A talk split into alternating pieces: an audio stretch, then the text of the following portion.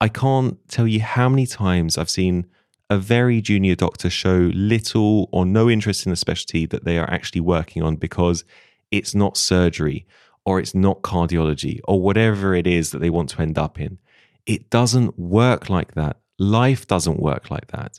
It doesn't make you seem more committed to surgery or hematology or whatever. It just makes you seem untrainable. Welcome to A Doctor's View with Dr. Polyvios, a podcast discussing everyday topics in health, fitness, and mental well being, as well as providing an insight into medical life and its challenges. Please note that all opinions of the host and guests should not replace advice from your own doctor. Now sit back and enjoy the show. Hello, everyone. Welcome to another podcast episode. This episode is mainly aimed at medical students and foundation year doctors, but given the large number of questions I get from non medics about career paths in medicine and also about my job as an anaesthetist, I thought it would be a good idea to have a chat about it. I see a fair number of medical students throughout the year when they come to theatres for a taster week in anaesthetics, and this is something that wasn't really offered as much when I was at medical school. Anaesthetics tended to be a specialty no one really knew a whole lot about until after they qualified and actually started working in a hospital. When you came to theatre as a med student, then it was to shadow the surgeons and watch operations, not spend time with the person at the other end of the table looking at monitors and writing down numbers on a chart. I promise I don't just mean Sudoku. I have to start by addressing something that, in my opinion, a lot of medical students spend far too much time stressing over, and that is choosing a specialty that they want to go into without ever having experienced it. And I've met some who know what specialty they want to go into even before they've started medical school. And then they start stressing over the process of becoming a surgeon or an oncologist or a neurologist or whatever the specialty that they have in mind is.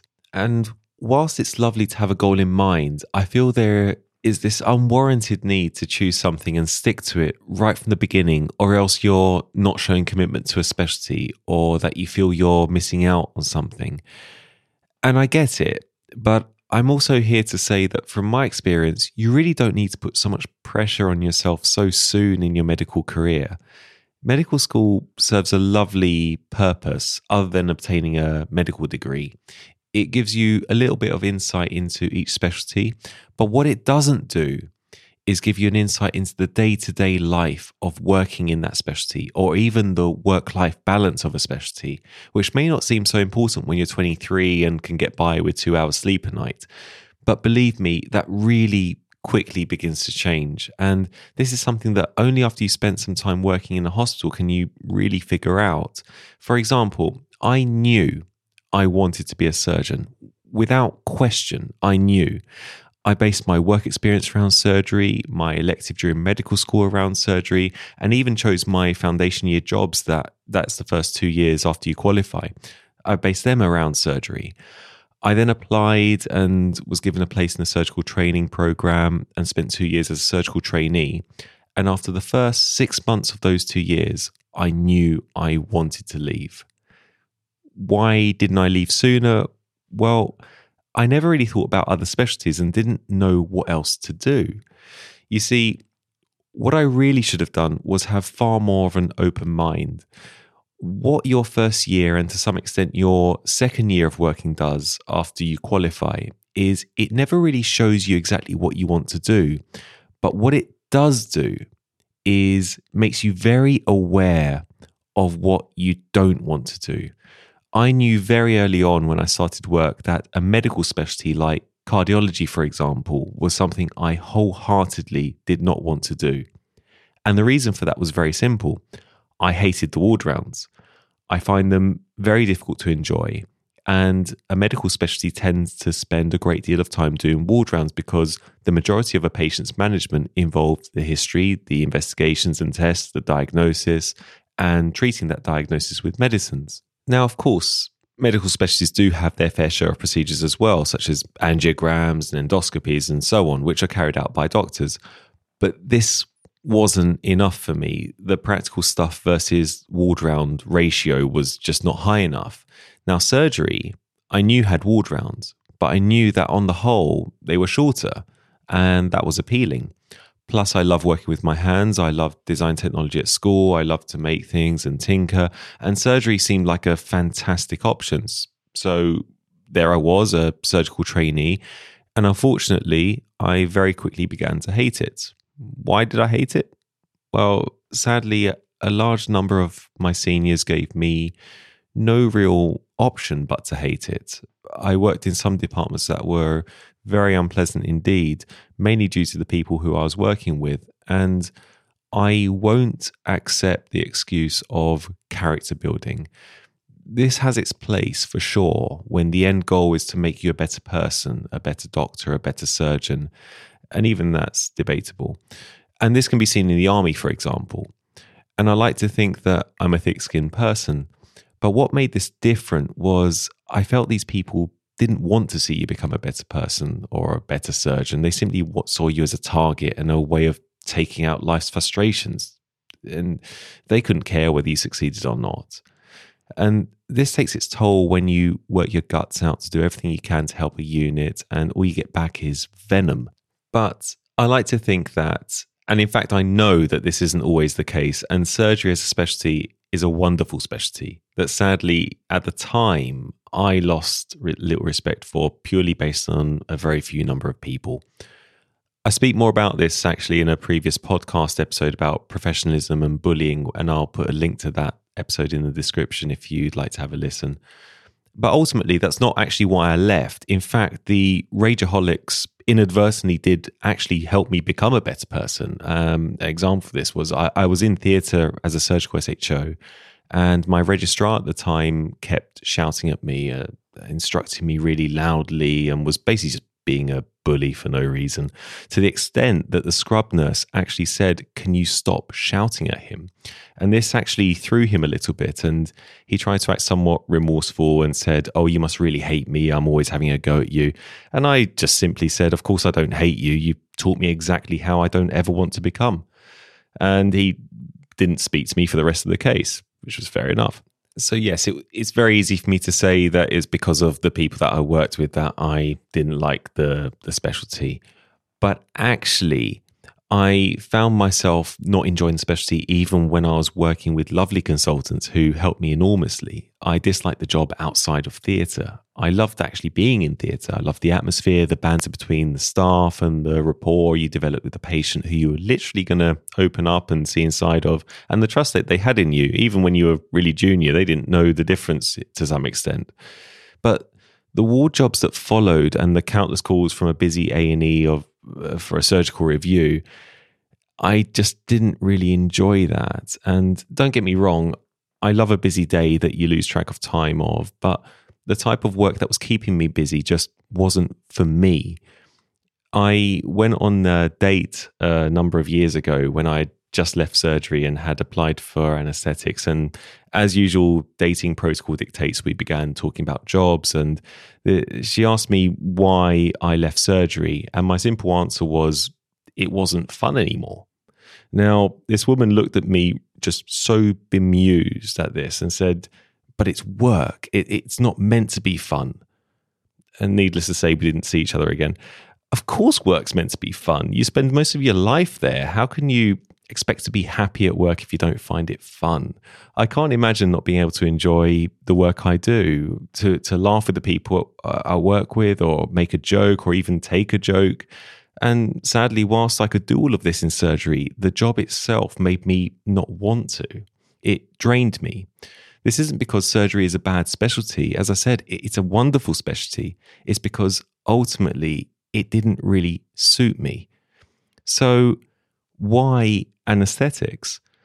Well, I, I still hated ward rounds. This will never change, but I knew I loved theatre.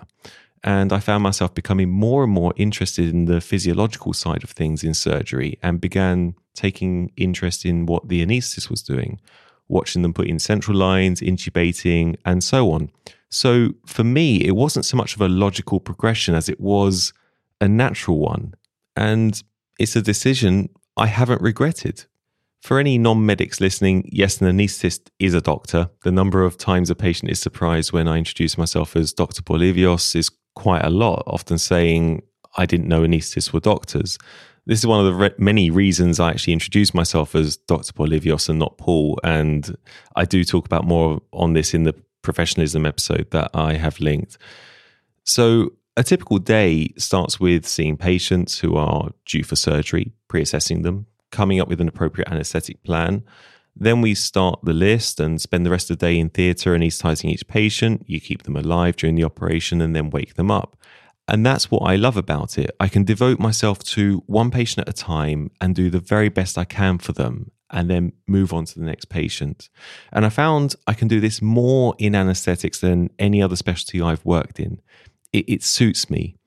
Patients also don't realize that the anesthetist is present throughout the whole operation, constantly making adjustments to the anesthetic and the ventilator and giving medications and keeping the patient's physiology as stable as possible as the body responds to the different stages in the surgery and then safely waking them up. I was chatting to a pilot and I explained what I did, and he told me I just thought you gave an injection and then walked off. And I told him that's like saying I thought you just got into a plane, took off, hit the autopilot, and then fell asleep. I'm pretty sure there's more to it than that. And in a way, if you're not medical or had never had an operation before, why would you know this?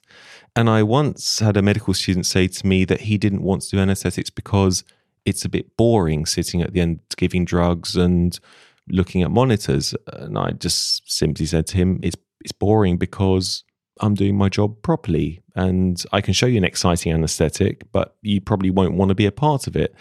And that's the thing on the, on the, on the surface of things as cheeky and as arrogant as he was, he may have a point, but that's because he was seeing a fit and well 18 year old on the operating table having a simple procedure.